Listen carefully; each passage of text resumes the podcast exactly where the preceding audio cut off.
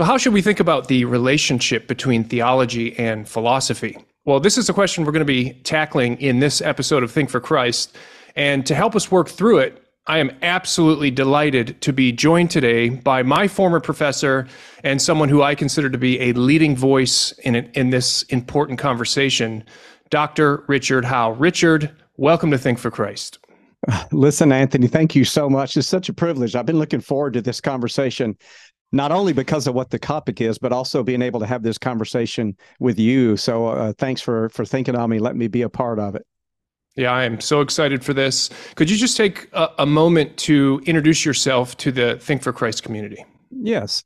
Well, uh, as you probably guessed from his uh, from Anthony's comments, I'm a professor at Southern Evangelical Seminary. My official academic title is uh, professor of philosophy and apologetics there. I'm also provost, uh, function very often like an ambassador, get to travel the world with my wife, and we meet up with alum and current students and hopefully future students of the seminaries. We talk in conferences and churches and and things around the uh, around the world. And the thing that's uh, I don't know if you knew this, Anthony, but the thing that meant the most to me is that the seminary gave me the chair, the Norman L. Geisler Chair of Christian Apologetics. So Norm Geisler was my mentor. Uh, he was a professor of mine when I was at Dallas Seminary way back in 19. and then uh, he became you know, more so influential in my life in apologetics and philosophy, and almost like a second father to me.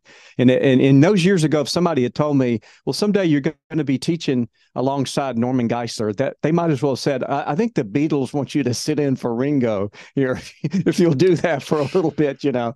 So uh, it, it's That's just a great honor. So I, I have more fun than Christians should be allowed to have, basically. it is a great honor.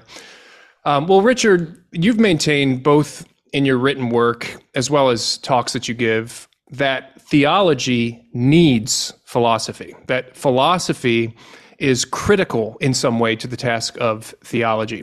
Now, before yes. I, I have you, but before I have you unpack this claim for us, let's just start by defining some terms. So, what do you mean when you when you use the word theology, and, and then what do you mean when you use the word philosophy?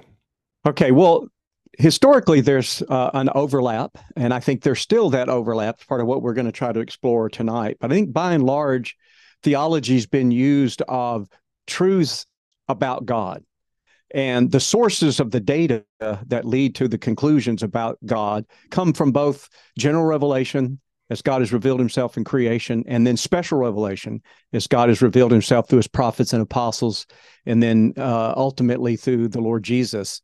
So that body of data that has to do with God, his will, his nature, and these kind of things collectively is referred to as theology, coming from the Greek word theos, which is translated God in the in the New Testament.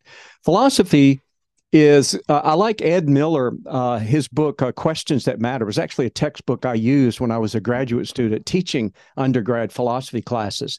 And he defined philosophy as thinking rationally and critically about the most important questions. And what he meant by rationally was as opposed to undue emotion. Uh, very often, emotion attaches to things that we value so much that we explore both in theology and, and philosophy. So the emotions aren't improper, but they don't want to take front and center and guide the conclusions. We believe it because of the sort of momentum ginned up by some emotional state. Rather, we want to think in terms of the categories of reason when we're trying to adjudicate true and false and good and evil and these kind of things. And then critically, that word sometimes has sort of a negative connotation where you say, well, he's just a real critical person And we almost mean like, well, he's just always dour and down on things and looking for the worst of everything. But what what Miller means in his uh, use of the term is that we sub- subject things to critique as opposed to gullibility. In other words, as children, we might believe just about everything we hear, but as we grow up, we learn to think about things and be discriminating about what might be plausibly true or false. And so we want to bring those tools of reason and critique and such to various aspects of things we believe, not just theology, but we do this in the hard sciences, we do this in personal relationships, we do this in our personal health care. And so when when we try to see how those two uh, interplay, that's when sometimes we start getting into some murky waters and people get upset, perhaps, as we'll explore this as we go along. Okay, great. Thanks for that. So, what I want to do here is just, I just want to get out of your way here for the first part of this discussion and kind of concede the floor to you. So, you can go ahead and lay out the case that you make for how philosophy needs theology. Yeah. So, you know, what I'll do when I speak on this, like in a formal presentation, I, I, start out with an illustration that I think is relatively uncontroversial now, but wasn't so a few centuries ago. So, in the 17th century, we're all familiar to some degree or another, perhaps, with the story about Galileo. And what that story involved, among other things, was the fact that Galileo was championing a view of the solar system or the universe that went counter not only to the teachings of the church, but also the teachings of the uh, astronomers in the universities. And that view was that by and large, the sun is the center of our solar system and the earth orbits the the sun okay now the previous view going way back to ptolemy even further back to aristotle was the fact that the earth was the center of the universe or what we might now call the solar system. And it was the sun that went around the earth and then it's rotating on its axis. But what's interesting about that debate between uh, galileo and the church officials and the university professors was the fact that one particular cardinal, uh, Bellarmine was his name, had made an argument against Galileo's view that the sun was uh, not moving and it was the earth moving. That was what was at stake. And Bellarmine said, well, look, Joshua chapter 10, that's when Joshua commanded the sun to stand still. And Bellarmine's argument was, uh, there's that you can't command something to stand still if it's not moving so obviously, the Bible teaches the sun is moving and not the earth, not to mention other verses like the foundations of the earth shall not be shaken and those kind of references. So Bellarmine's argument was very solidly biblical. But we now believe that that Bellarmine was wrong, the church was wrong, and Galileo was right. Now, here's the lesson to learn from that. What was the basically what was the discipline of study that more or less settled it in everyone's mind even in the minds of the christians even though it might have taken a few centuries? Well, we call that discipline astronomy basically. I mean it utilizes things like mathematics. So there's a lesson to be learned in that okay so what astronomy did in that instance is astronomy eventually helped us correct a misunderstanding of a verse of scripture right? Because before everyone was convinced that Joshua 10 was saying the sun was moving and the earth was still. Now we think the earth is moving and the sun is still relative to each other. And it was a discipline outside of theology and the Bible. Because in fact, it was the Bible that was the very thing that was in dispute. So I go, okay, so if astronomy as a discipline can serve in some instances to correct a misunderstanding of scripture might there be things that philosophy whatever that goes on to look like in our conversation might it be that philosophy might play some role to correct some misunderstandings we might have of scripture? And i would encourage people not to immediately recoil at the prospect at least in principle, because we already grant it in principle when we grant the argument of Galileo and say, yeah, yeah, the astronomers prove that Galileo was right or, or, or Copernicus really was right in, in this in this row between them. And so eh, just as a basic principle, might it be the case that there are some philosophical truths that help us understand certain teachings of the Bible and perhaps in some instances even correct misunderstandings that we might have. So I summarize it this way sometimes nature and reality, if you will, will correct our misunderstanding of Scripture. And then I would also argue, though this is not the topic necessarily for tonight, but maybe it'll come up, that sometimes our understanding, a proper understanding of Scripture, will correct our misunderstanding of nature. Like I would suggest that's the case with evolution, for example, that we know from revealed truth that evolution is not true. That's a different topic to be sure, but in other words, it works both ways. You've got the the disciplines that can correct misunderstandings of scripture and you've got scripture that can correct misunderstandings in various disciplines. So that's what that's what's lying before us in our, in our conversation tonight. Great. Um, so there's two ways we can go here. We can start with a historical perspective. Why don't we do that? Um, historically speaking, for the first I don't know 17 centuries of Christianity, um, philosophy and theology were very intimately tied, right? There, there was an, an, alliance between uh, philosophy and theology. Um, the, the, saying was that philosophy was the handmaiden of yes. theology. Mm. Can you speak to the value um, that the historic Christian church placed on the discipline, uh, the discipline of philosophy? Yes, absolutely. You know, critics of philosophy and its role that it might play in Christian thinking uh, often tout this quote from Tertullian that says something to the effect that what is Athens to do with Jerusalem? And and the and the lesson that they want people to learn is, oh well, very early on the Christians repudiated philosophy in toto, and it had no place in the Christian life. In context, that not that wasn't at all Tertullian's view. And it was basically not the view of very many of the church fathers because they immediately encountered a lot of bad thinking from the ancient Greeks. And so, very often, the tool they appealed to to engage and refute heresies and, and outright false philosophies was itself philosophical methods and mm-hmm. tools and data. Uh, so the church fathers. Now, I'm not suggesting that it, that makes it okay that the church fathers did X, Y, and Z, and so you should do X, Y, and Z. But it does, I think, uh, uh, mitigate the criticism that says somehow that philosophy's intrusion into Christian thinking is some kind of late development. You see a fairly steady stream of the interaction of philosophy and theology. In fact, I would I would suggest that even the distinctions that we make so clearly today between philosophy and theology.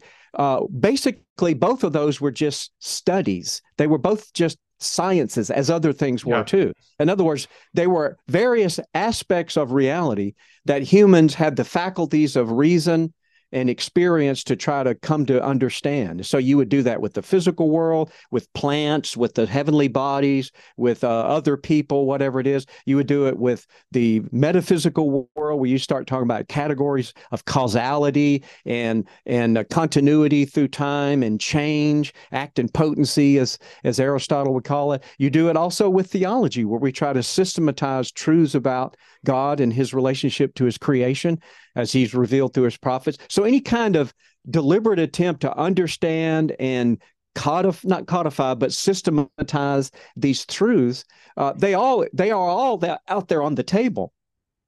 A philosophy among them, but what happened, I think, you know, when when the Protestant Reformation occurs, okay, in the early 16th century, there were a lot of things in Catholic thinking that Protestants walked away from or rejected, eventually rejected. Primarily, it was the the authority of the teaching magisterium.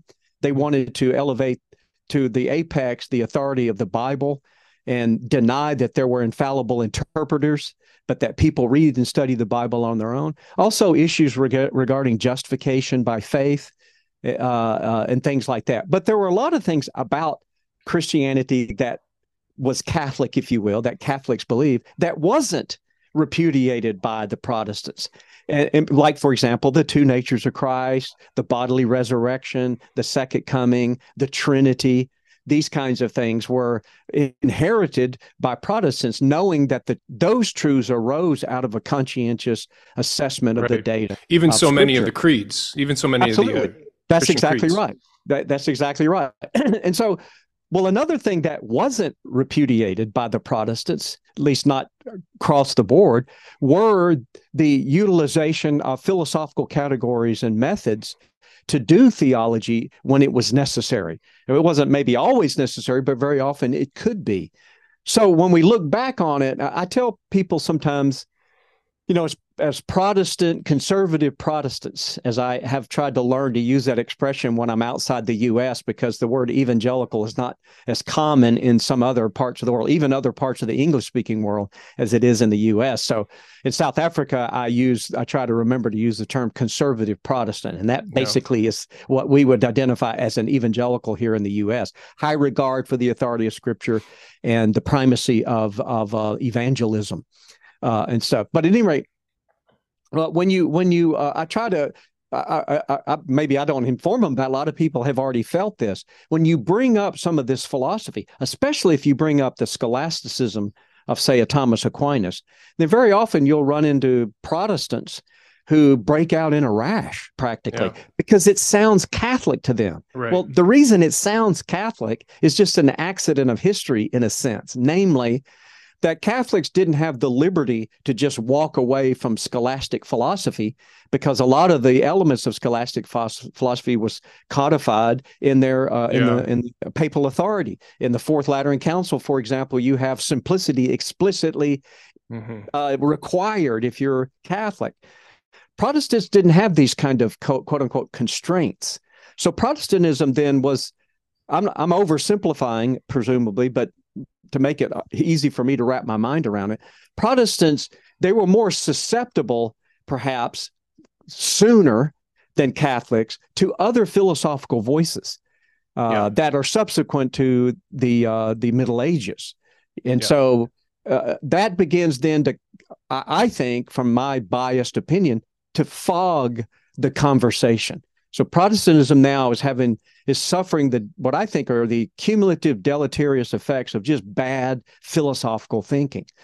And so look, even if even if I was wrong about who the bad guys and good guys were, the very conversation about well is Aquinas right or is Scotus right about this that very conversation is philosophical so even the person that thinks, well, theology doesn't need philosophy, you go, oh yeah. So how, what are you going to do with and start listing a bullet list that impact theology so directly, but whose fodder in in, in content is philosophical historically. One thing yeah. comes to mind. I remember having a debate. I was at uh, Georgia State University in downtown Atlanta. And I kept making this point about, well, the question of God's existence is a philosophical issue. I kept bringing that up as self-serving as it is to say as a philosopher, right? You and I sometimes we have to say these things. I know, I know, it really services me because I, I am one, but nevertheless. Uh, and then I kept making that point. Well, during the Q and A, this gentleman said, "Well, who are you to say that these issues are philosophical?" And I was sort of taken aback because that's to me is like asking, "Well, who are you to say that the study of plants is botanical?" Who are you to say that it's the botanists that study plants? And so it's like, well, it's not that we were looking around going, well, what can the botanist do? And they go, I don't know. What's ha- mm-hmm. what hadn't been taken yet? Well, nobody's doing plants. Okay, let's give plants to the botanist. That's not mm-hmm. the way it was divvied up. It's the other way around we call people that study plants botanists. So, by parallel, it's not that, well, these issues are philosophical issues like what is truth or how do things stay the same and change or what about causality. It's not that somehow we just arbitrarily label that philosophical. They, that just is what philosophy is, is made of, of these kinds of questions. And who can deny? Well, I know people that do deny that many of these categories, that by their very nature are philosophical, are uh, that ha- they have direct impact on things we're concerned about as as uh, theologians and, and Christians. I mean, we could just go down a whole bullet list as time allows about what some of those are as we go along. Yeah. So when you say that philosophy, I'm sorry, when you say theology needs philosophy, I mean, to the modern um, Protestant evangelical, that statement can seem jarring, right? It can seem yes. extreme, outrageous, right? Yes, and yet, absolutely. What, what we've already talked about here is it may seem that way now, but historically, there what like I said, there was an alliance, and there was a, a, a close relationship between philosophy in the project, philosophy and theology, especially in the project of theology proper. When we're talking about, which we'll we'll ter- turn to here in a minute, of how philosophy informs theology proper in particular. Okay. One of the problems, Richard, that I that I encounter in uh, Protestant evangelicalism is uh, we tend to be ahistorical, right? we, we tend to not have a connection with the Christian past. I mean, maybe we'll be hmm. connected connected to the uh, Christian past that's distinctly American, right? You know, mm-hmm. we can mm-hmm. trace our, our lineage through the the great revivals, the first and second Great Awakening, and Charles Finney and, and these guys. But but beyond that, by and large, the evangelical church in America just doesn't is not in touch with her historical roots. And Absolutely. so for, for most Christians walking around today, they have no idea that there's this thing called classical theism, right? Or there's there's right. this thing called the historical perspective on philosophy and theology. or philosophy being the handmaiden of theology. So I think that's a that's an issue right there yes. that you know has to be addressed and has to be overcome.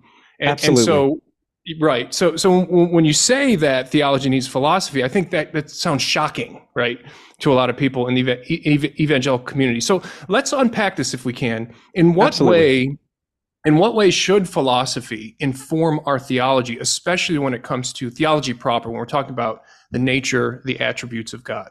Excellent. Yeah, let me run up to that. Um, you know, there's nothing like, and, and you, I'm sure you probably experienced this when you were doing your PhD in in philosophy.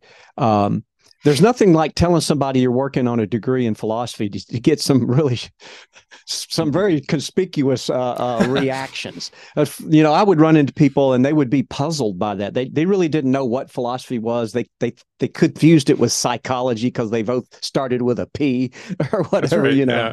yeah. um, but then some would be a little suspicious. Like you know i don't know. I mean you, got to be careful with that stuff. But some and i'm talking christians some That's were just outright hostile that well not only is philosophy not serving theology it's actually the enemy itself. And i ran into all of those and still run into them both personally and and in meetings and stuff.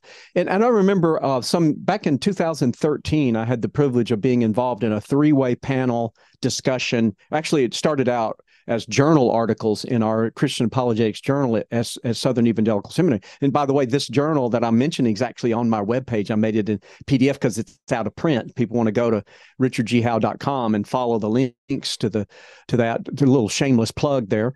Um, Uh, but it was a debate, uh, uh, among other things, on the viability of things like philosophy. And I discovered some additional objections that were brought up. And I'm still trying to deal with some of this Anthony, as a precursor to jumping into the specifics of the theology sure. proper. Sure. And one of the things that came up was, uh, well, um, it makes it makes philosophy it makes theology and, and apologetics elitist. Me and this hmm. was Scott Oliphint from Westminster who said this. And what he meant by that was, well, if you think philosophy needs uh, theology needs philosophy, that's the first if. And then, second, someone is not disposed necessarily to do philosophy for whatever reason, not interested, they don't have the aptitude, they don't have the resource, whatever it is, then you've basically put it out of reach of that person because if they need the philosophy, they don't do the philosophy, they can't do the theology. And and I I, I tried to answer that. I think Scott was totally underwhelmed by my response, but I think because uh, this is an important subtlety there that'll that'll be important as we get into the weeds about theology proper here in a minute.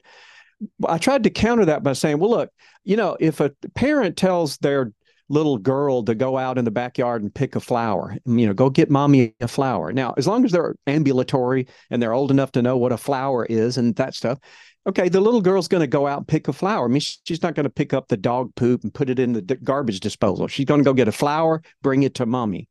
But you think about it, are there things about that flower that might be beyond the capacity of the little girl? If you start wanting to know more about flowers and the plants they grow on, you might need to have to study botany. Now, that's not making it elitist. It's just to say, well, once you start getting a little deeper, then of course you have to attenuate the study. And you could go deeper than the botany. You could do chemistry if you wanted to study photosynthesis, or you would have to do physics if you wanted to study the molecules and, and elements that give rise to the chemistry. Each level, as you go more and more in depth, it requires a certain attenuated kind of discipline. So, by parallel, of course, people can read their Bible and understand much of what's going on there, certainly the gospel and these kind of things. But if you're going to do an in depth analysis of things like theology proper and the nature of God, particularly, yeah. then that, that may call on some deeper tools in theology. And then, as I'm going to try, and we're going to try to uh, illustrate also in, in philosophy to do those things. So it's not like if I walk outside, I see it's a beautiful sunny day, and I go, wow, what a nice, beautiful sunshine. I'm not astro- I'm not an astronomer all of a sudden. I'm not doing astronomy, right? But if I'm going to do an in-depth analysis of the sun, that's astronomy. So there are lots of things that we can know as humans that uh, that that don't take any special discipline to know, but an in-depth analysis and defense of certain aspects of our knowledge of reality might require astronomy or some other science or in our in our uh, case for tonight, philosophy. So that was one objection that came, is it makes it a it, it makes it, it elitist. But more than getting closer to the topic at hand, another criticism that came up during that debate, or maybe it just came to my mind as we were having that conversation back in 2013, was it doesn't seem relevant. I mean, what what what uh, you know to caricature uh, Tertullian's what has Athens to do with Jerusalem? That these are these are synecdoches, right? Athens stands for philosophy, Jerusalem stands for theology. And so I used to use this illustration that I want to give you, and I used it for years. And uh, one of our uh, former staff members, he's a, really the visionary behind Ratio Christi, if you're familiar with any of your listeners familiar, your viewers familiar with that ministry, named Simon Bray. So, Simon, if you're watching this this podcast, then a shout out to you. Um, and Simon said, you know, uh, you really need to use this as an illustration than the one you're using. Uh, and and and at first I didn't understand what he was getting at. And here's what his problem was. And I and I decided I really need both. I was using an illustration of how bad it can be out there that the only antidote to some bad thinking about God and his nature and his attributes, the only antidote to that would be sound philosophical theology. The problem with the illustration, I think Simon was right, is it's so outrageous that it's it's like hearing about some disease that you can't get uh, unless you go to the most remote part of the earth. Well, then nobody's going to worry about that. It's like, well, it really doesn't matter to me. I don't have to worry about that. And that illustration seems so outrageous. And the illustration was I, uh, I used and I still use was the Dake annotated reference Bible, uh, Finis Jennings Dake. And what Dake argues in his study Bible is that God's has all of these body parts that the Bible ascribes to him. The eyes of the Lord roam to and fro in the earth. So he has eyes. It says it right there. You know, his tongue, uh, his lips, his hair, his arms. And so Dake is arguing, yes, God has all these body parts. Now, he didn't think they were physical, they were like spirit body, whatever that means, and such. And, and, and, when I use this in a presentation in my PowerPoint, and I ask the audience, and I have that quote from Dake, and I ask the audience, you know, what do you think is even worse about this quote than the obvious because I figure most people are not going to believe God literally has hands or feet or eyes or whatever. I said, but what else is troublesome? And you can't see the slide. I'm not showing it to you, but I'm just telling you. What else is troublesome about that slide? And I let people sort of marinate in that for a minute. And then what I do in the next slide is all of the text is gone and it's just the scripture references yeah. that he gives. Every one of those things he lists is a direct quote of scripture. Genesis chapter 3 says that uh, Adam and Eve heard the sound of the Lord God walking in the garden. And I asked a friend of mine at church, I said, You believe God has legs? He said, Well, no, I don't. Well, it says right here, he's walking in the garden. I mean, you, you can't walk without legs. Snakes don't walk. How do you get away with not believing that God has legs? What, what do you believe? He said, Well, I believe God is spirit. I said, Well, uh, what do you do then with the Gen? And he quoted John chapter 4. I said, So what do you do with the Genesis 3 passage? He said, Well, I take that as a figure of speech. My question is, Well, how do you know the John 4 passage isn't the figure of speech? The text doesn't tell you which one's the figure of speech and which one's the proper statement about God. Maybe he's only figuratively a spirit, he's literally walking in the garden. But hmm. you're taking it as well, he's figuratively walking the garden, but he's literally a spirit, which I would agree with. But it's like, well, but the text doesn't tell you that.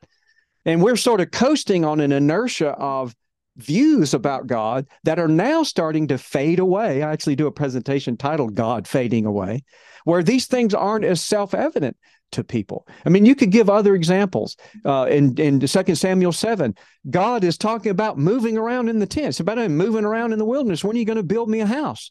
And you go, How could you move around? I thought you were omnipresent. You know, how can you move around from place to place? It sounds like he's spatially located and stuff. So I take as a as a sort of uh, license. That's not really the right word. As a uh, as the insight on well, how do we begin to deal with these issues about knowing when the Bible does or doesn't speak uh, literally and versus figurative about God. Isaiah 55, Isaiah says, The trees of the field shall clap their hands. He's talking about this triumphant celebratory event in the eschaton in the end times, right?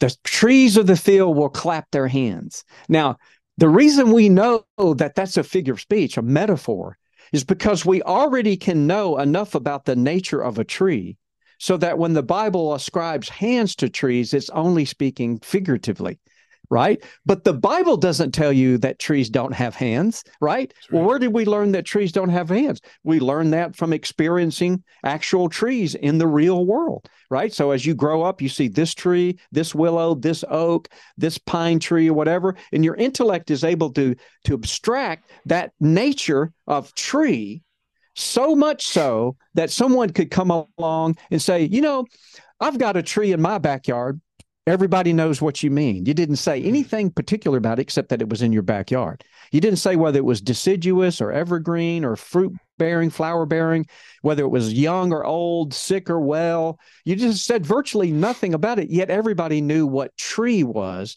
because of our ability to know what trees are by experiencing particular trees.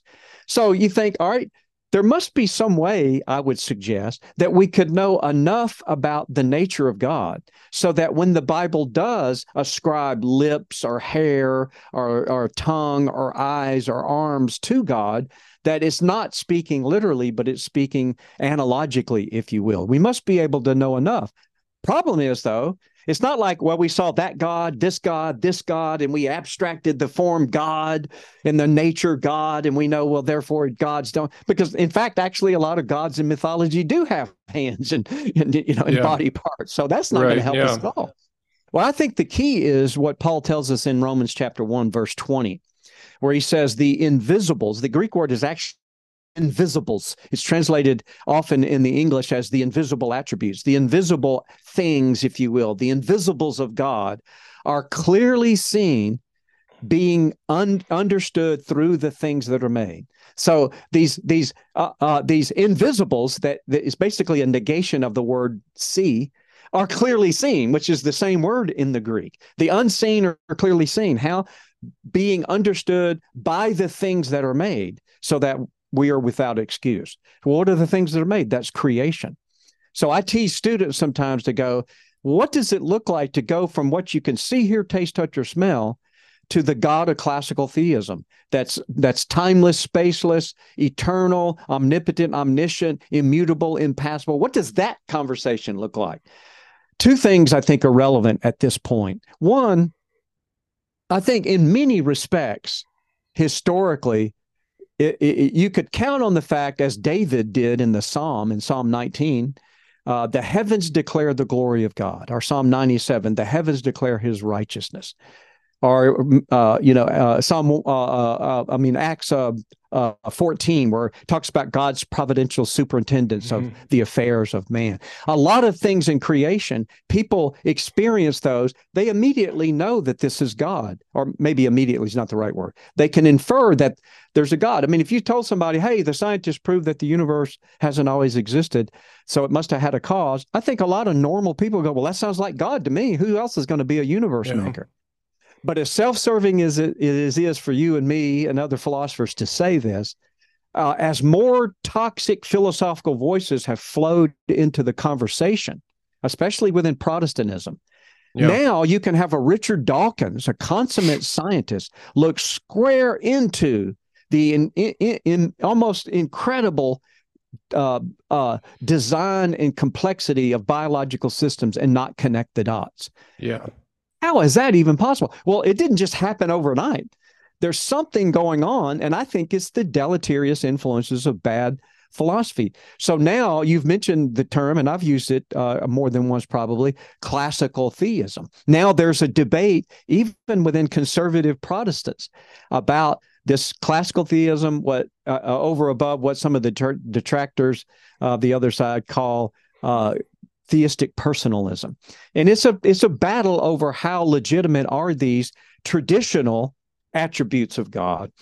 Uh, and and how how viable are they to rational critique and are they true and then how do they square with exegesis uh, of scripture well we already know that last part is the tricky part because if you're not careful in your exegesis you're going to end up like a Dake study bible and by the way i never right, told you the other example that Simon said, this is the example you need to use because this this actually illustrates how close it hits to home, and that is open theism. Mm-hmm. Now you're talking about people ostensibly evangelicals, uh, or at least in a, in a sort of an orbit of evangelicalism. And open theism is adamant about God not knowing future, what are known as future contingent propositions. So God cannot know what I'm going to freely choose for lunch tomorrow. He can't know that because the open theist says it's not a thing to be known. It's a future yeah. event that doesn't have any reality right now. So God can't know it. Now he could make me eat whatever he wants me to eat for lunch in his in his power. But the point is, he's not omniscient in the classical traditional sense of the term, where he knows everything past, present, and future. And so people like um, like uh, Gregory Boyd, uh, uh for example, or John Sanders, uh, uh Clark Pinnock, some of these writers, um, uh, others that that I could name. William Hasker, their name. Yeah, William Hasker, exactly. Who are who are defending this stuff in nineteen. I'm sorry, in two thousand three, and I, I was. I was at the ETS when this happened, but I wasn't in the business meeting uh, Norm Geisler and others, at least Norm, and I don't know who else was in on it, had had uh, brought up charges against three members of the society, Evangelical Theological Society, against open theism. Uh, and he mm-hmm. tried to argue that it violated this the uh, society's commitment to inerrancy. I wasn't sure exactly what that argument was, but nevertheless, that's that's what it was and because the society didn't have anything about open theism explicitly, so you couldn't just say, "Hey, these guys are open theists," and the doctrinal statement says you can't be an open theist. It wasn't that easy. So it had to be uh, uh come to a vote, and you had to have a super majority or whatever they call it, like two thirds of majority, and they didn't get it. So none of the members were expelled from the from the society, which was a tacit endorsement that open theism is within the boundaries of evangelical theology. I think you could pick evangelicals not only like a Norm Geisler in the 20 and 21st century, but go back more and more in the past that they would just be outraged and just flummoxed to discover that evangelicals had had uh, warmed up to the idea that God doesn't yeah. know the future. Yeah. And for better or for worse, Anthony, these are these involve philosophical issues and philosophical tools to have the debate. It's not primarily exegetical. That, that's my point about walking in the garden or the Dake Study Bible. It's not an exegetical. I'm not saying the exegesis doesn't have something to say because sure one could easily say, well, you know, you can you can compare the Second Samuel seven passage with later on in Samuel when Solomon builds that house. What does Solomon say? The heavens and the heavens of the heavens cannot contain you. How much right. less this house I build? But so we've got this what seemed like a conflict. He's moving around in a tent and he can't uh-huh. even fit in the heavens of the heavens. One of them is more literal and the other is more figurative. That's the right. problem is the text doesn't tell you which one's which. I mm-hmm. argue. So you've got to appeal any more than the text told us whether the sun stood still was phenomenological language as we now believe it is, or was literal language as Bellarmine and everybody thought that it was back in the in the 17th century.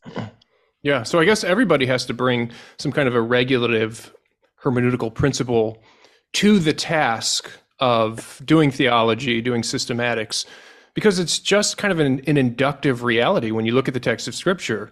Um, the Old Testament is loaded with anthropomorphisms, right? Descriptions of God in very humanoid type ways. Not mm. not exclusively, mm. like you said. There's some very lofty theological statements in the Old Testament as well, but then the New Testament is primarily these lofty theological statements instead of uh, these more anthropomorphic depictions of God. I mean, a great example of this is, um, you know, Exodus, Exodus 33. Uh, Moses says to get to, to, God, "Show me your glory." And so, what are, we're, we're, told in Exodus that God puts Moses in the cleft of the rock, mm-hmm. and then He passes by Moses, so Moses can just see his back, right? But then we get to the New Testament, and Jesus tells us, for example, in the Gospel of John, um, I can't remember where, maybe John 14, Jesus just says, no one has ever seen God. Hmm. So what do you do, what do you do with that? You know, Absolutely. here here here in Exodus, if you if you if you interpret the passage in kind of a woodenly literal way, I mean, it seems as if Moses is seeing God, at least the back of mm-hmm. God, but then Jesus tells us no one has ever seen God. So we have these statements in Scripture that seem to be in tension. And in order to um, unpack this, and in order in order to um, you know do theology and do systematics, we have to have some kind of a regulative principle that allows us to say, as you were just explaining, well, this is anthropomorphism, this is language of appearance, this right. is metaphorical, this is figurative, this is literal right? When, when we yeah. read in the New Testament that God is spirit, mm-hmm. we are supposed to take that literally. And when, when we read in, in the book of Genesis that God is walking around in the garden, well, that's figurative. That's a metaphor right. or a theophany or what have you, right? right.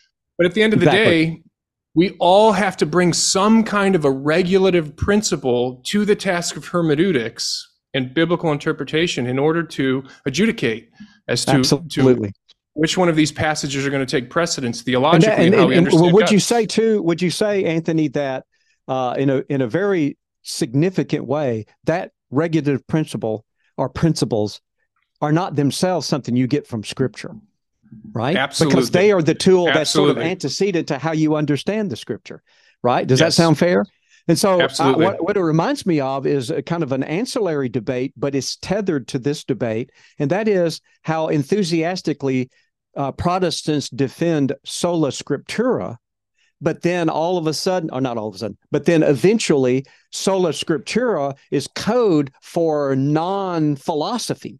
In other that's words, right. Uh, you know, that's all man's, that's outside the Bible. The next time I get an opportunity to ask somebody that is so committed to this sort of, I think, narrow and incorrect sola scriptura definition, say, well, do you do you use the grammatical historical method of biblical interpretation. If they know enough about evangelical, they're going to say yes. Biblical studies, they're going to say, "Oh, absolutely." I go, "Where is that in the Bible?"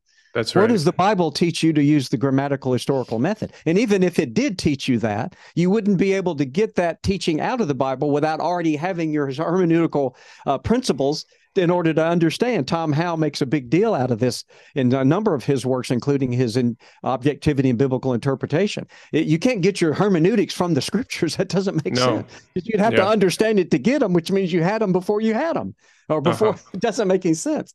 And so, right. you know, I, I remember the, the, there's a joke that used to be told, you, you know, in my childhood. Uh, and I guess it comes up every now and then, usually in church circles, where uh, teachers teaching the children a Sunday school lesson, and uh, say, well, boys and girls, now got a riddle for you. Uh, what's gray and has a bushy tail and prances around and hides acorns or hides nuts in the wintertime? And the, one of the little guys in this in this in the Sunday school class says, well, it sounds like a squirrel, but I'm going to say Jesus. And, and, and the joke the right is answer. in Sunday school, see, so he thinks every answer has to be Jesus. And on this very principle, when you when you bring up the idea of well, your hermeneutics, can't, you can't get them from the Bible, and you've been hammering that and talking to students, let's say, watch, try this sometime if you haven't already done it, and say, so where do you think we should get our principles of hermeneutics? And they're going to say, well, philosophy? And you go, no, no, it's not philosophy. The, the, they say it because you're in a philosophy right. class, you're doing philosophical theology, whatever it is. You say, no, you get these things from the nature of reality itself. Yeah. Now, to be sure, that reality is created by God and He's got a name, fine. But what you what I try to help students come to terms with is that our first encounter, all of our knowledge begins with what we see, hear, taste, touch, or smell, and then is completed in our intellects. And that combination of my of my faculties of the empirical world, coupled with the rational faculties I have as a human being, together is what gives me knowledge and I can uh-huh. make all kinds of inferences about the nature of physical objects, but I can also reason from effect to cause about what the nature of the first cause, namely God, must be like. And that's that's what I think is is needs to be kind of rejuvenated in in some circle. And thankfully, by the way, it's happening a lot. You're probably as if not more familiar than I am. There has been a resurgence of classical theism uh, in the past few years. I'd love to say it's all because of SES, because Geisler's huh. been hammering this point since I knew him in the early 80s. And of course, he'd been doing it for many, many years before that. Um, but I, I, don't know that all of it had to do with Southern Evangelical Seminary. Maybe we had some part to play. Well, Rebecca well, you know, just got back from a, from a lecture uh, by Carl Trueman at the uh, Center for Classical Theology. Yeah. Uh, and, and it just, I was heartened by how many people around were celebrating classical theism. So, yeah. And you know, it's catching on when secular academic philosophers are beginning to interact with some of these classical arguments. You know, they're beginning to interact with Aquinas. And so, you know, when, when the secular philosophers, the academics begin to have to respond to some of these uh, arguments from natural theology, you know, okay, okay, it's starting to uh, garner some attention. Yes. So even yeah, at the no, academic and, level, and it's disheartening when you see if you go back not too many decades, how seldom that was even happening. I, I teach a right, course at the right. seminary on contemporary atheism, and uh, uh, one of the textbooks we go through is uh, is um, the Cambridge Companion to Atheism. So here are some of the top philosophical atheists in the Anglo-American world, and I'm just startled, if not just floored about how little they interact with classical Christian yeah. thinking. I think maybe if they redid the book today, perhaps there would be some going, "Hey, we wait a minute. There's a there's a tradition here that has basically gotten overlooked." That you and I would argue, and it wasn't because of Protestant Catholic divide. It endured in Protestantism well into the uh-huh. Puritan era, into the 17th century, and, uh, and, and and all kinds of people. Some who go back contemporary with Calvin. So you've got people right at the beginning of the Protestant Reformation That's who right. are thoroughgoing scholastics, not only in their methodology, but also in their philosophical and theological content. Yeah, yeah. So, so we have this issue where just inductively, you know, Scripture contains anthropomorphic descriptions of God and these lofty theological descriptions. We've got mm-hmm. to adjudicate between those. We need to bring some kind of a regulative principle. But we also have the situation where when you're doing systematics, right, when you're compiling together all of the verses that talk about this attribute of God or that attribute of God, what you often find is that the data that you gather from Scripture is underdetermined let me give you an example. So we, uh, I've been taking a group in, my church through William Lane Craig's Defenders course. It's just been tons of fun. But we went through, and William Lane, uh, William Lane Craig is not a classical theist, but we right. went through his his um, theology proper section. And um, with so many of the attributes of God, um, Craig would gather together all of the relevant verses in Scripture, and he would make the um, he would make the observation that Okay, so this is what the scripture says about, for example, divine eternity. But it's underdetermined from these verses whether divine eternity means atemporality, God exists outside of time, or whether it means that God is everlasting, that he exists mm. at all times, right? And so right. even Craig would have to say, you know, how do we how do we decide? Well, we have to look to philosophy, right? Mm. We have to look right. beyond the text of scripture in these in some of these areas because when you do systematics, you discover that uh, when it comes to these attributes of God, like eternality, like immutability, for example, uh, mm. the text of scripture is just underdetermined. And, and in order right. to, to systematize what we have, we have to, again, we have to look to some regulative hermeneutical principle. So, yes. Yeah. Yes. You know, it's funny. Uh, uh, uh, Bill Craig actually identifies as a classical theist. How he in does. the world he can? Oh, he he in his uh, uh, tag team he did with Ryan Mullins on capturing Christianity. Uh, I'm sorry, is that it? Uh, mm-hmm. Yeah, I think mm-hmm. that's right. Uh, Cameron Cameron Bertuzzi's. There's yes. there's several Christianity podcasts that I, am starting to get familiar with, and I'm so I'm probably conflating the names. Yeah, and so uh, they're picking on primarily simplicity. So they're both volleying back and forth of their criticisms of the doctrine of simplicity. And so, uh, uh, so at some point, Craig goes, well, I consider myself a classical theist, and I don't really, you know, I don't believe God is made of parts, which he doesn't tell the audience there, probably didn't have the opportunity. The reason why he doesn't believe God is made of parts is because he doesn't believe anything is made of metaphysical parts. parts because he's an anti realist. But mm-hmm. how he can sustain, I'm not here to pick on Bill Craig, he's not here to defend himself. Uh, we thank I have God, had the God. opportunity to engage him in debate. Uh, uh, he and uh, he and I, with Brian Huffling and Stephen Davis, debated simplicity at mm-hmm. at the Evangelical Theological Society with a joint meeting of the American Academy of Religion. It was a great. I mean, the guy's a hero of mine, and he has yeah. been since I first read the Kalam cosmological Likewise. argument. Oh, it's you know, and I think he's just probably one of the most brilliant uh, Christian uh, thinkers out there. Certainly, but the best debater that's darkened the stage sure. in anybody's yeah. memory. But uh, but yeah. I really take great exception to his uh, anti-realism, as he uh, calls it. Some people might call it a nominalism, but I think in his mind that carries a a little baggage with it. Sometimes the label that he wouldn't necessarily sign on to. But be that as it may, uh, uh, yeah. So uh, just just as an aside, he, you and I, I think, would both go, well, he's obviously not a classical theist, but mm-hmm.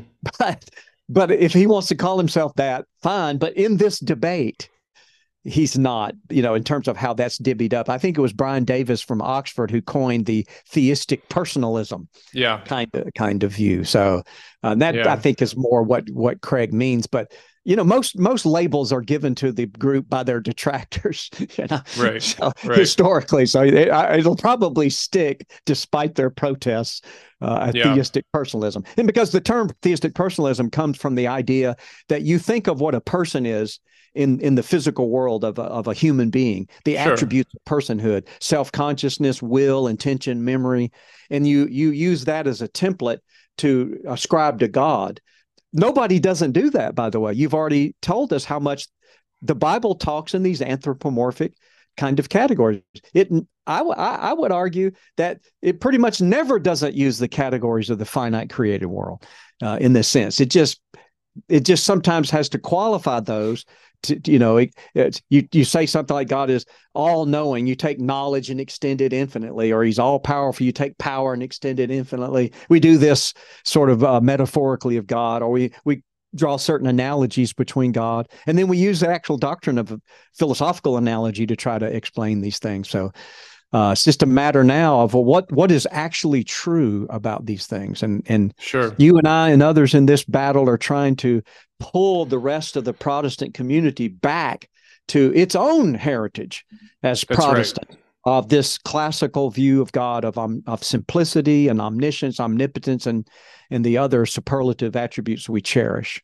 Yeah, and when it comes to classical theism. Um, when we talk about a regulative principle, hermeneutical principle, I mean, for the classical theists, can you just help us understand what what would a principle like that look like for mm. someone who's who's from that tradition? Um, Lots of you. You probably the same way. I have friends who aren't academics, and there aren't they aren't uh, philosophers, but they're very interested in a lot of things in apologetics. And knowing that I'm a philosopher, they're they're not shy to bring up that aspect. Well, help me understand exactly, you know, what does Aquinas versus somebody else say about this, and and and uh, and so so we have. But what I found myself very often discovering over and over again, running into over and over again in those kind of conversations are other kinds of conversations, like a more formal kind of thing. I kept running into this uh, that a lot of the things that we uh, are adamant about in our conclusions arise out of our philosophical commitments as as Thomists, it, yeah. certainly at the seminary. In fact, when I was doing my dissertation at University of Arkansas, and I was doing it on Aquinas' second way of his five arguments for God's existence, the pithy little arguments at the beginning of his Summa Theologia. And I was defending his efficient causality argument. I was probably four fifths or more the way through with that dissertation when it all of a sudden, maybe seemingly all of a sudden, looked to me like that all I had accomplished was well, given Aquinas' metaphysics, this is a pretty good argument for God's existence. Yeah. it's like, well, duh, you know? So, in, right, so in other yeah. words, it, it made me go, well, wow, how do I defend that antecedent metaphysics, if I can use that term, those philosophical category? How do I defend that? And and I was reminded of that over. And in fact, in our debate that Brian Huffling and I had with Bill Craig and Stephen Davis at one point during the debate, and I got to go back and listen to it and get the exact quote. But I do remember Stephen Davis saying, well, I agree with Richard. Given Aquinas' philosophy, simplicity makes sense. Now, Bill Craig would adamantly deny that. In fact, he thinks his rejection of simplicity is the Thomistic view. He thinks Aquinas' metaphysics is what simplicity incoherent but that's that's yeah. another debate. We can have that conversation when it, whenever you're ready. But anyway so all of that over kept running into it i finally said how do i lobby for a lot of these philosophical grounding principles regulatory i like that expression you're using and others? So what i came up with is, is an experiment and, I, and i've tried it now twice in my i teach the classical philosophy course at the seminary which is kind of philosophy light So it's philosophy for the apologetic students, not for the philosophy students. Okay. So I sort of tease them like this is yeah. like philosophy light because we don't have the luxury of time because they got other things they got to mm-hmm. take that the philosophy students don't do. So um, I, I came out with a thought experiment. I won't go into detail, but just going to give you the the the the junction, the the gist of it rather, uh, and see if this gets close to answering the question. So, what, what are some of these regulatory principles. And and I did a, a just a thought experiment about uh, Aristotle out camping with his dog. And I tell somebody, I said, look, if you, you have got Aristotle, I'll maybe give you a few examples, but you got somebody, Aristotle, he's out camping with his dog and the fire and the, you know, the snow and the trees and stuff. And I started showing just the normal human experiences of things around him. If you just Hey, do you notice X, Y? Yeah, yeah, I noticed that. Just write it down, give it a label, whatever you want to call it. After a while, you will reproduce pretty much all the basic elements of Aristotle's and Aquinas's metaphysics. For example, you just ask somebody, okay, you've got a black Labrador Labrador retriever here. Do you do you think there's a difference between the dog and the black? well, yeah, I mean, you could have a dog that isn't black, but I think most people, unless they're just really thoroughgoing Platonists, you're not going to have a black without something that's black. Black is like an attribute of a thing. You go, okay, well, that's that's Aristotle's substance accident. Right. Now, that's an unfortunate term for us today. I mean, mm-hmm. we might use the word attribute or characteristic or predicate or something like that. But that's his substance accident Property. distinction. Yeah. yeah. I said, but all right, you got your dog and he's sitting down. So, do you see a difference between the sitting and the dog? Yes. Same as the uh, color of the dog, except the sitting isn't like the color, is it? Well, not exactly. So, even though they're both to the dog in the same way, they're not even like each other. Sitting, the sitting of the dog is something, a state that it's in. The color of the dog is a certain quality that it has. Well, you just start making these observations, you'll reproduce Aristotle's 10 categories. Yeah right? Substance and the non-predicables, right? Right. Uh, how about the uh, the trees that you look at and you you realize well it used to be a tiny little sapling, now it's a sixty foot tall cottonwood. Is it the same tree? I think no one would say, well, of course it's the same tree. It's not like a tree goes out of existence and a brand new tree comes in. Mm-hmm. You wouldn't do that. I don't think people would. They would say, yeah, it's the same tree. Well, what is it that's the same about it? And what is it that is the grounding of its changes since so much of it changes? Call it anything you want. You're basically pointing out what Aristotle identifies as form and matter distinction. Yeah. And so what I do is I just go down because you can then begin to think of universal versus particular. This Labrador, this German Shepherd, this Chihuahua, but your intellect is able to understand something a common nature between all of those. What is the what is that nature and you know, is it real in any sense? If you say uh, yeah, it's so there's something going on here. You're probably going to think along the lines of Plato or along the lines of Aristotle in that regard. And you just go down and I and I I try to do that. I don't know how successful it is to get the students to see that a lot of this Aristotelian Thomistic tradition, the, at least at its initial stages, uh, the fundamentals of its metaphysics are just normal human reflections, yeah. critical, rational assessments of these important questions. What is a dog? What is the color of the dog? What is the sitting of the dog? What is the nature dog? Uh, what causes it? What causes it to go from a puppy? Now you got causality. What you know? How does it stay the same? You got form and matter and all the things. And I reproduce the last one of the list it, it, which is one Aristotle doesn't have, is the essence existence distinction. Right. The fact that it exists.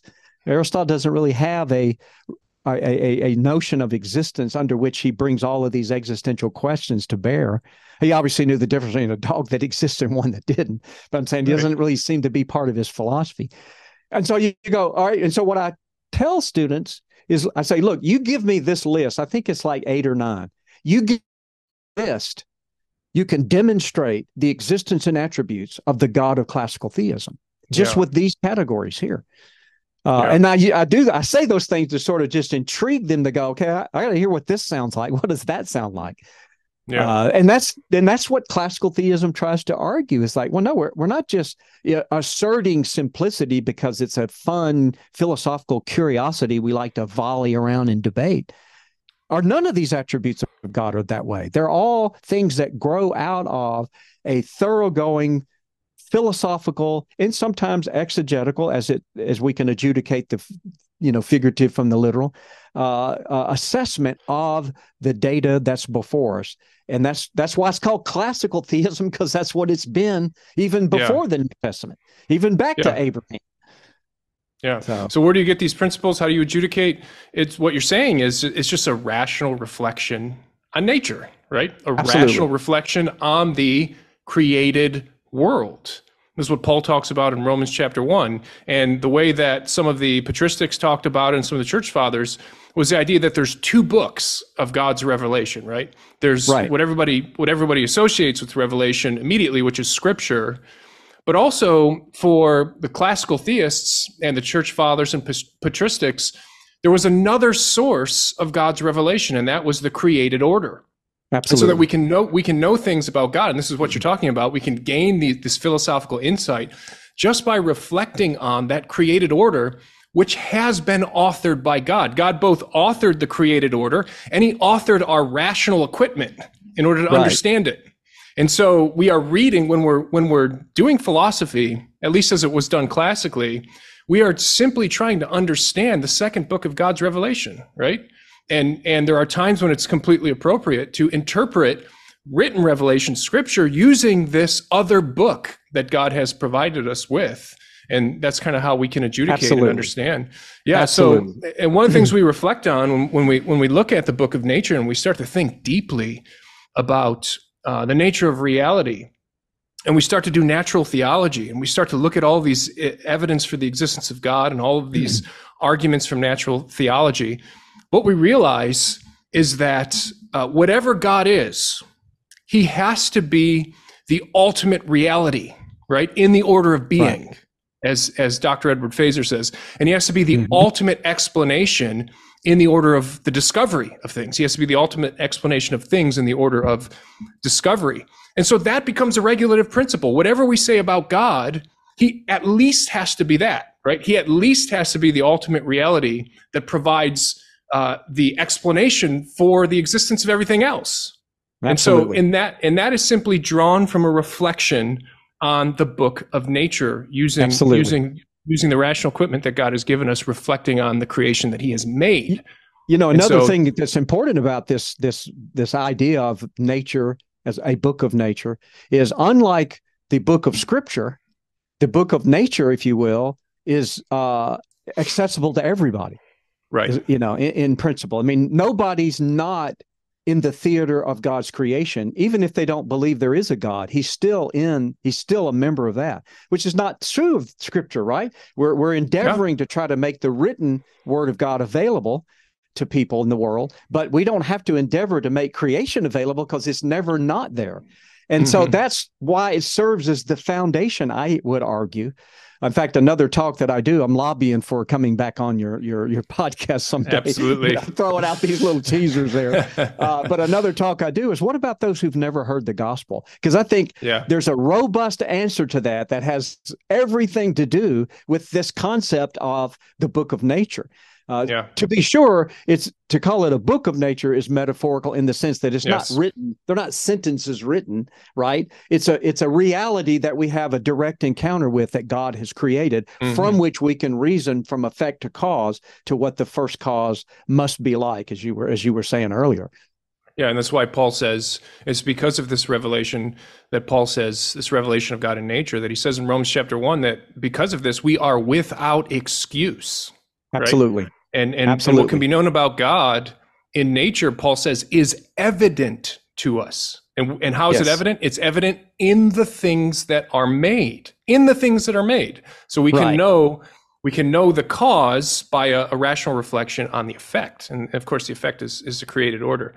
So that's where we get our regulative thought, principle. Way, this is what's important about the, I keep interrupting you, but this is no, what's important about, here's another debate that goes on within conservative Protestant uh, maybe a smaller one Uh, but this is why it's important about apologetic methodology. The presuppositionalism is, yeah. in effect, amputating half, if you will, of God's revelation of Himself. They've more, more or less evacuated it of any of its uh, effect because of their erroneous understandings of uh, man's understanding and the noetic effects of sin and stuff. They departed from their own reformed heritage in that regard too. This is why these things matter, isn't it? Because the, these aren't just academic footballs we love yeah. to toss around on an academic field somewhere. They really impact evangelism and discipleship and Christian growth in terms. I love, you know, books that like a, a, a J.I. Packer's Knowing God and how how robust it is in terms of the effects the uh, uh, um, uh, just reflecting on the attributes of God has for the Christian experience mm-hmm. and the Christian walk. But these attributes are under attack and they're eroding or they're fading away. As yeah, as, uh, as I so someone asked me, you know, how, why do I think that that the open theist um, understanding of the nature of God is wrong? I mean, you can have this, you can lock horns in in in your exposition of Scripture. That's fine. But mm. ultimately, for me, it's because I'm reading the book of nature. I'm, I'm doing natural theology, and I realize yes. that whatever God is, he, he has to be the ultimate reality. He has to be the ultimate explanation. But mm-hmm. that implies that implies some things that must be true about God. If God is to be this, then he must be pure actuality, whatever that means. He must be simple. He must be mm. immutable. He must be impassible, atemporal. He must be exhaustively omniscient right? And he right. must be the primary cause. So you can't be these things if you're the God of open theism. That's exactly right. And yeah. I, I, really think that these attributes, these these ones you've listed and others we could list, uh, to me they're like they're like uh, buoys on a boat uh, that are all tethered together, and you throw one yeah. overboard, thinking, well, you know, simplicity, what a quirky notion but then you don't realize well, wait a minute some of this tugging some of the others and they're flying overboard so now omniscience is gone with with that well you know clark pinnock in the last book that he wrote titled provocatively the most moved mover yeah. which was a slam against aristotle's yeah. unmoved mover uh, he was flirting with the idea that God might have a corporeal body, a physical mm. body. Now, I don't necessarily want to indict all open theists, but Clark Pinnock saw that potential as a it just basically carrying out the logic of the open theism that he had bought in. Now, if the open sure. theists want to say, "Oh no, no, that doesn't follow at all," he's going to have to appeal to some regulative principle to stave that off.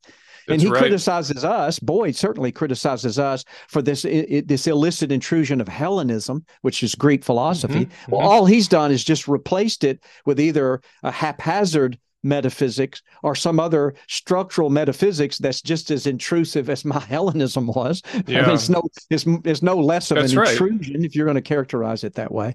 So yeah, yeah, these things are connected, and and we see this. That's what I argue in my in my presentation that these things are fading away. We've gotten to uh, where fewer and fewer of these attributes are being considered among uh, uh, conservative evangelicals. Certainly, Im- immutability and passibility are being flirted with. Now it's impacting the Trinity because right. now yeah. they're having trouble reconciling the Trinity with some of their personalism. And so mm-hmm. now the Trinity social trinity where it the three members individually are not god collectively they're god like a committee but mm-hmm. the committee is not a thing except the committee is just what you call the three of them together right? right? The Trinity's just, you know, you just go, wow, this is not accident that these kind of things happen. And they've been happening to greater or lesser extent at various periods in church history. It's just that now it's it's it's, it's acute in our Seems minds like it's accelerating. It's so easy for these yeah. ideas to get exchanged with the internet yeah. and stuff. Yeah, and back to what you're saying about the imposition of, of Greek Hellenistic philosophy. I mean, again, you know, my principle is I look, I, I reflect on God's book of nature. I do natural theology. I say whatever God, whatever God is, He has to be ultimate reality. You know, if God's not ultimate reality, we, we need to be looking for the ultimate reality. We need to look. That's we right. need to look behind God, right? We need we need exactly. our search needs to continue, right? We because right. somewhere there has to be an ultimate reality and an ultimate explanation. That's what natural that's what natural theology and philosophy teaches us. And so that's my regulative mm-hmm. principle. But then, but then, you know, although some open theists want to want to talk as if their regulative principle is simply the text of scripture. When you really begin to read these guys, you realize that's not the case. Like. William Hasker, who is probably the most uh, philosophically astute among the open theists, at least in my opinion, he just mm-hmm. comes out. I was listening, I can't remember what podcast this was, but I was listening to him explain his motivations for open theism. And he just came out and he just admitted, look, I'm committed to the idea that we have libertarian free will, whatever that means, right? I'm committed to this certain philosophical conception of what free will is. And so my conception of God has to work with what I'm already pre-committed to mm. as a conception for human freedom. So he he builds mm. his his regulative principle becomes preserving this libertarian idea of of human free will. And so everybody's doing it, right? Everybody's right. engaged in the task of hermeneutics and, and systematics and theology proper. And we all have to appeal mm. to principles that go outside of the text of scripture absolutely itself. so absolutely if you have some time i would like to throw some common objections your way sure. and just maybe yes. have you briefly brief you uh, briefly respond to these um, does that right. sound good yes please so uh, just a few uh, objections that you hear commonly um, the first one is just an, a straightforward biblical objection, Richard. What do we do with Colossians 2.8? In Colossians okay. 2.8, the Apostle Paul says, I'm quoting here See to it that no one takes you captive by philosophy and empty deceit, according to human tradition, according to the elemental spirits of the world, and not according to Christ. Right. End quote. Isn't Paul like explicitly speaking against the use of philosophy here? Yeah, in fact, this uh, Colossians 2 8 is probably one of the two most common verses I hear come up in the discussion from detractors. A couple of things to say about it. First of all, uh, one could ask, well, when Paul talks about uh, being deceived by philosophy. Uh, is does he mean philosophy the way we use that term today? Is he talking about Plato and Aristotle or whomever? Now let's just that he is, for the sake of argument, to make it as hard on us as as we can. Uh, uh, at least in a negative sense, there there there is a case for entertaining and knowing philosophy in in this respect. Norm Geisler says you can't be aware of philosophy unless you be aware of philosophy. Yeah. Uh, C.S. Lewis said, "Good philosophy must exist if for no other reason than that bad philosophy needs to be answered," which is a great line. Thomas Aquinas said it this way. He said, "Because at times the teacher of sacred scripture must oppose the philosophers, he must at times make use of philosophy." So even in this negative sense, to just sort of fend off the the the objections that come out of that theater we have to be aware enough of how to answer these these philosophers. Now someone may say okay well that's still not doing philosophy the way you guys are advocating and stuff. So we press on from that to go okay so what what do we do with the colossians 2 8 I, I love to ask audiences because i don't know that i've ever had anybody that had the courage to that admitted that they knew. They may know, but they're too shy to raise their hand. I ask audiences, what is the context of Colossians 2 8? Mm-hmm. Um, because what you discover is, and I think another way to translate that passage, and I in a presentation I give the footnotes of uh, here's the uh, the authorities that would suggest that this is an easy way to take that passage is beware of the philosophy mm-hmm. which is empty deceit, that he had a particular philosophy in mind. And if you read the context, what he goes on to warn the Colossians about was them being scandalized by this insidious form of legalism arising out of some form of Gnosticism. Yeah. It's not, touch not, handle not. Paul yeah. says that it has the appearance of, of religion, but is of no use in curtailing the indulgences of the flesh. And we know from the uh, Nicolaitans later on that Revelation talks about that Gnosticism had two different deleterious influ- influences in the world. It said, well, the physical world is evil, so you should abstain from it. That's what was plaguing the Colossian. Don't get married, don't have sex with your wife, don't eat this, don't touch that. But another one was the physical world is so meaningless, it doesn't matter what you do with it. So there they just indulge sexual immorality and everything. And that was kind of what the Nicolaitans were doing that were plaguing some of the churches in the beginning of, of Revelation. So that's the philosophy that Paul is warning uh, people about there in Colossians. Now, that doesn't make my case that therefore philosophy is okay, even if I can do an in run around uh, Colossians chapter two, uh, because uh, uh, and, and, by the way, I'm reminded of people like John MacArthur. He's he did a sermon back in the uh, middle 70s. You can get on his website. Uh, and then he revisited in 2000, I think 13, uh, both a written as well as a spoken uh, philosophy or Christ. He's one of yeah. these detractors that thinks that it has has nothing to do. So I think the Colossians 2:8 passage doesn't at all impact the debate that people want to have about the viability or lack thereof of philosophy. And by the way, he's not even thinking again, as I said, he's not even thinking about philosophy like Plato, Aristotle, like we use that that term mm-hmm. today. By the way, the other verse, and I don't want to preempt the, next no. objection to bring up, but another verse that that really on the heels of that one always gets brought up in my hearing is uh, is is out of Isaiah 55 as well. I made an earlier reference to the trees clapping their hands, but earlier uh, where it says, um, "For my thoughts are not your thoughts, neither are my ways your ways. For as as the heavens are higher than the earth, so are my ways than your ways, and my thoughts than your thoughts." And so the idea is, okay, well, you guys are doing all this heady philosophy and stuff, and that's antithetical to the way God is about stuff because his thoughts are not our thoughts. So the best we can do is not even going to get close, blah, blah, blah, blah, blah.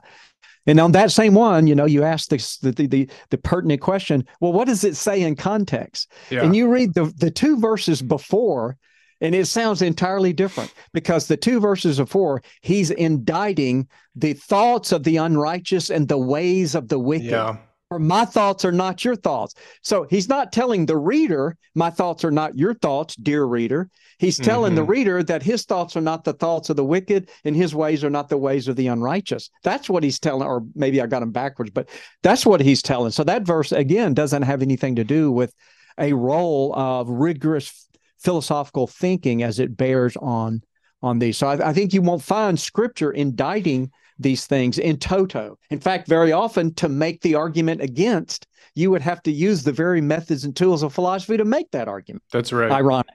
It's almost self refuting in a way. Mm-hmm.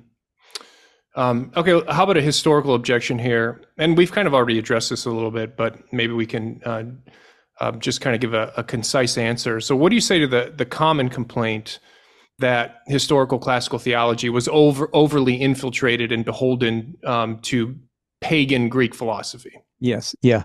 So, uh, yeah, this happens a lot. I mean, this is another objection that Bill Craig raises. He he thinks that uh-huh. the doctrine of simplicity is predicated more on pagan thought than, and I go, well, I, am not so sure. The question is whether it's pagan or not. That that would be like indicting the uh, the Pythagorean theorem because Pythagoras was a pagan. It's like, well, yeah. but the Pythagorean theorems can still be true. It's an it's really an ad hominem fallacy. Uh, because what matters is whether these things are true or not, not whether they're pagan or not. Now, to be sure, there doesn't seem to be much in, in indication that the Jews had much interaction with the Greeks, even though Thales was roughly a contemporary of Habakkuk, let's say in the in the Old Testament. Uh, but look, uh, um, maybe I'm going out on a limb as suggesting this. So I'll just throw this as a, out as a consideration. The scriptures say, in the fullness of time, he sent forth his son. Do we think it's just a happy coincidence that before the New Testament era begins, Alexander the Great spreads the Greek language all over the Mediterranean yeah. from Great Britain to Mongolia? Yeah. So that by the time the missionaries of the New Testament, like Paul, are out preaching the gospel, the language of commerce was Greek. Now, it wasn't yeah. exactly like Alexander's, but nevertheless, just like today, English, we were talking before we started the recording of international travel. And everywhere I've been, most international travels, I'm very often at the tourist end of things, right? In Italy or whatever. Nobody doesn't speak English at these shops that you go buy your kitschy little souvenirs. Yeah. Nobody doesn't speak English. Nobody didn't understand or speak Greek for the most part because that was the language of commerce. Is it just, well, it's a stroke of good luck that Greek happened yeah. to be saturating the entire Mediterranean world when it was time to go ye therefore into all the world and preach the gospel? That's one thing. Well, if that's certainly true about the language, might it be true about some of the tools of philosophy that began to to nest themselves in thinking. Now, the Christians come and they run head on into some of the pagan thinking that was antithetical. The pagans did had no concept of creation ex nihilo, mm-hmm. for, for example.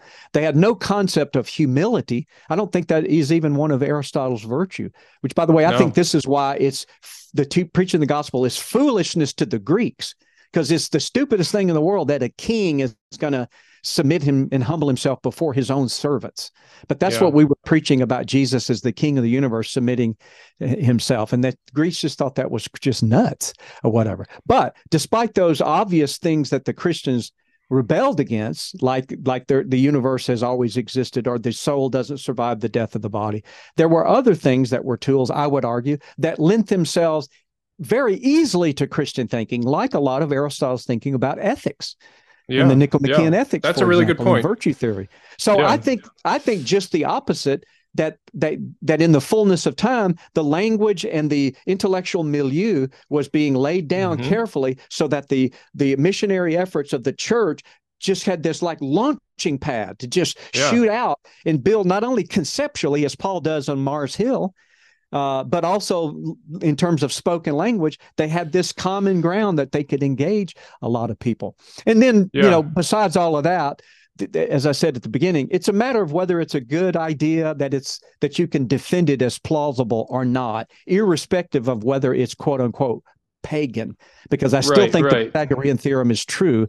And I'm not going to let anybody disabuse me of that simply by pointing out how pagan Pythagoras was.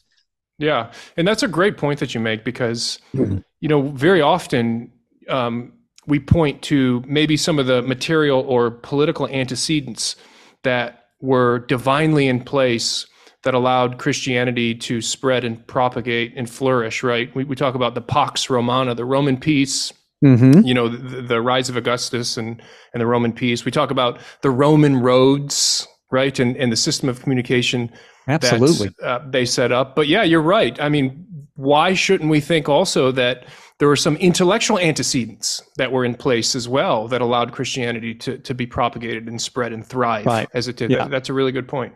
And then, you know, as you said, as you said earlier, we pointed out earlier, uh, for for whatever it's worth, anybody, the church fathers found this stuff uh, readily accessible and useful in their polemics. Irenaeus did that. Clement of uh, I, I, just got through checking out a book, um, uh, perusing it. Clement of Alexandria's use of Aristotle in refuting Gnosticism. How's that for an attenuated study? Clement of Alexandria I mean, there's a few quotes I had from him where he sounded obviously Aristotelian to me in his categories, Very but it was even more than that. Now, again, that doesn't make it right, but it does deflect. Do you realize the very first generation of Christians were already seeing how valuable these tools and data points, not just tools, but categories and data points of making the Christian case against the pagan philosophy. Yeah, yeah. and then you and then you can look at somebody. Yeah, and then you can look at you know um, giants of the faith like Augustine, for example. Arguably, Augustine is he's got to be within the top three most influential historical Christians who've ever lived.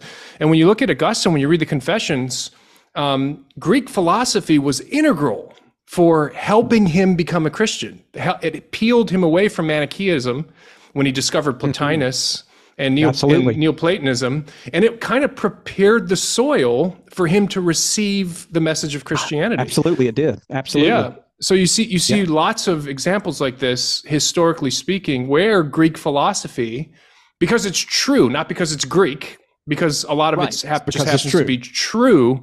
Yeah, and and of course, all truth is God's truth. So of course, it's going to be um, yeah. beneficial for the gospel. You know, this uh, this all truth is God's truth. Um, mo- this this kind of saying that we we use.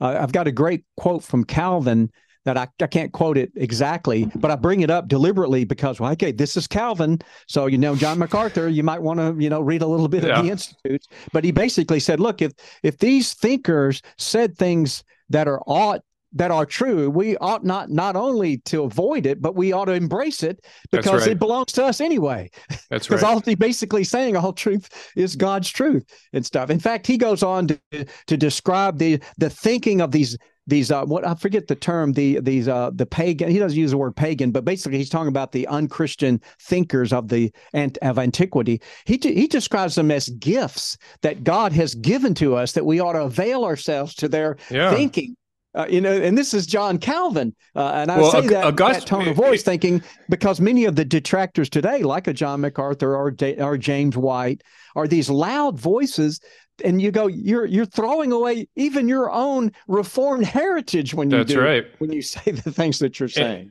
Yeah, and, and typically reformed people go to John Calvin and then they jump to Augustine and they skip the, the Middle Ages period in there. But but even Augustine, if I'm not mistaken, this is going to be on the internet, so I hope I'm not wrong. But I think it was Augustine who coined the phrase "plunder the Egyptians," right? Because he took he took that um, passage in scripture where the Israelites, before they left Egypt, they plundered the Egyptians mm-hmm. because the Egyptians gave them jewelry and cookware and everything, and they took it with them into the wilderness. Yes. And so Augustine looks at this and he interprets allegorically, allegorically, and he says, just like the Israelites plundered the the physical material things from from the uh, Egyptians, we should be as Christians, we should be plundering truth wherever it's found. Uh, uh that's right. right.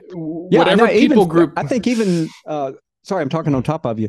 I think no, even you see this sentiment in Philo. He wasn't a Christian, but as a Jew, yeah. in fact, he he's one of the earliest that I know of that used the handmaid or handmaiden metaphor kind of for a different reason that I think later scholastics used the same metaphor, or not not for a different reason, but from a different source.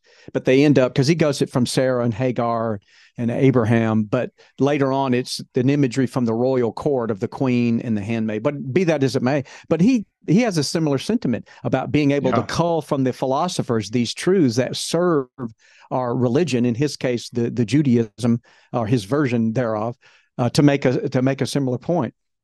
Yeah, great.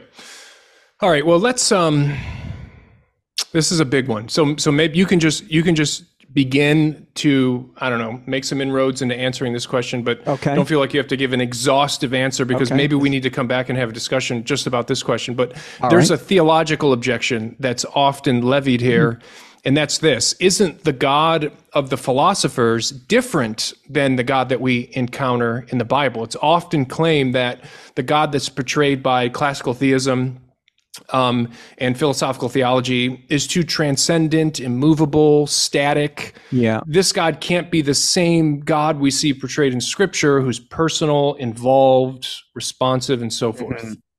Yeah, Again, that, know, that's a big one. That's a big one. No, I know, it is but... a big one. Let me let me just a few thoughts about it. I remember um, one time Dr. Bridges, our academic dean and philosophy professor at the seminary, was at uh, Evangelical Theological slash Evangelical Philosophical Society. He was in the hallway talking to another philosopher, and later that day, I asked him. I said, "So what, what were you and so and so talking about?"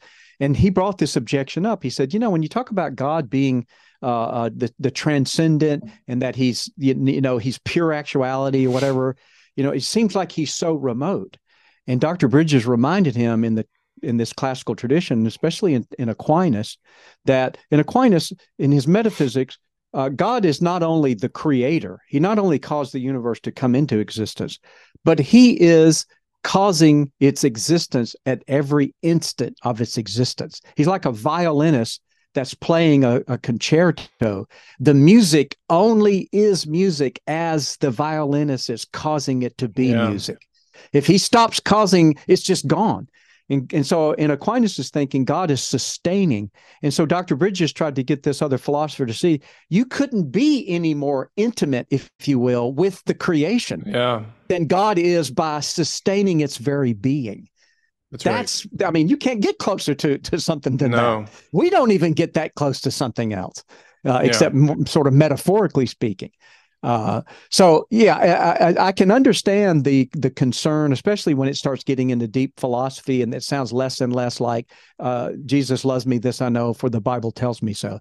But just remind your, just to remind your viewers uh, or hearers that that uh, we've already touched on the fact that well, yeah, but realize that same Bible that we want to have the God of the Bible is the one that has him located in space, that he has body parts, that he seemingly doesn't know things. Now I know, he said to Abram, right when he was offering the, Isaac right. as a mm-hmm. that kind of stuff. And and I would like to think they don't want that, although the open theists are saying, yeah, yeah, we do want that. But nevertheless, so far, people haven't gone that far that they would say, well, yeah, I don't believe God has these body parts. Well, that's what your Bible says. So you've got to have, like you say, some regulative principle for all of a sudden not take that as biblical because that's what the Bible says. The eyes of the Lord roam to and fro from the earth. My eyes has a retina and an optic nerve and, you know, rods and cones. So if he's got eyes, what are you going to do with that? Something's yeah. got to give somewhere. Somebody's going to have to have, like you said, the regulative principle. It's going to be something, no matter what. Yeah. You're either going to end up in these heresies like Dake, or these these questionable theological conclusions like Boyd and the open theist, or um, hopefully some form of robust classical theism. Yeah. Wow. Yeah. Like I said, this is a topic that we could riff on for a long time, but you know, it's interesting because I've personally, mm-hmm. I, I don't know what you think about this, but I've personally never f- encountered a philosophical theology, a philosophical theology, a view of God that is more transcendent than the one that we're given in the thinking of Thomas Aquinas. I don't know if you would agree with that, but yeah. no, I, I, think uh, Aquinas gives us the greatest possible conception of God in terms of transcendence uh, that I think is possible use, using our, our human reason. But he also gives uh, a, he also has this God not only is radically tr- transcendent, but in the think of Aquinas, God is also radically immanent as well. In fact, for Aquinas, it's it's God's transcendence that allows for his radical mm. immanence that makes it possible because it's just as you said there's nothing Aquinas goes on to explain that there's nothing so intimate about a person than their very existence than their right. very being. Aquinas explains this is this is the most intimate thing about you. And God is right there at the most intimate place in your very being, making you to be. He's right there. That's where he's mm-hmm. active in your oh. life. It doesn't get closer than that. Aquinas explains. But Absolutely. The, the, reason why God can be that close is because he's that transcendent. Absolutely. He's not just another being. He's not just another being in the world that just interacts with other beings in the world, like you and I could interact. Like right? we he's do. something other, right? Other he differs differently. Yeah. I remember. His, um, sorry. I, I, I, I was just, I was just going to say it's his transcendence that allows for this radical immanence.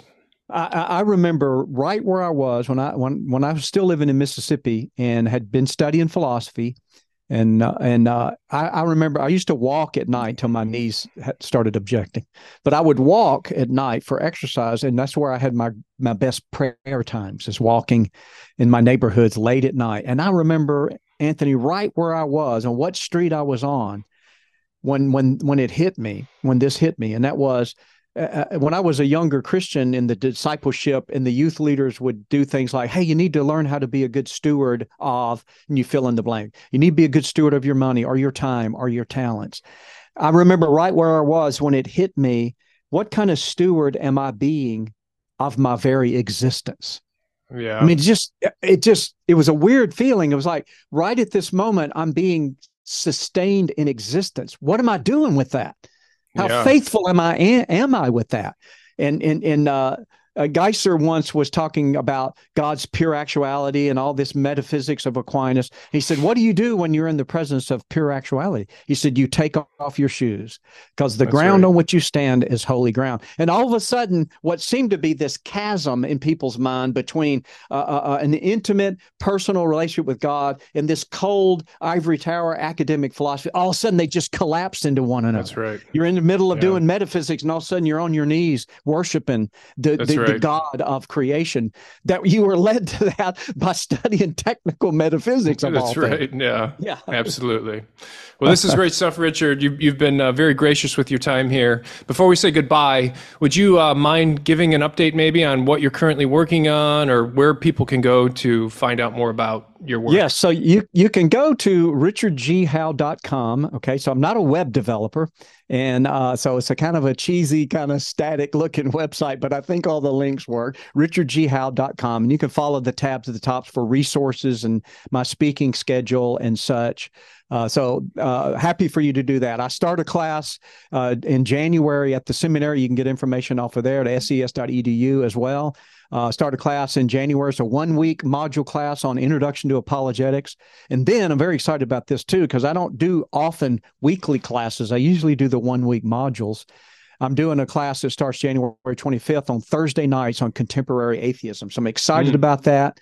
Um, we just Rebecca and I just got through a whole spate of travel around the world, uh, speaking at various conferences from Alaska to to uh, South Africa to Alaska to Washington D.C. to Hawaii to Arizona to San Antonio. Just having more fun. So little hiatus now. Thankfully, I'll I'll be at the Defend conference at New Orleans Baptist Theological Seminary the first week of January, starting January second. So, uh, love to meet anybody. Uh, come if you see this and you you you you discovered who I was, and you see me at one of these things. Come up, introduce yourself. Love to meet you and talk with you.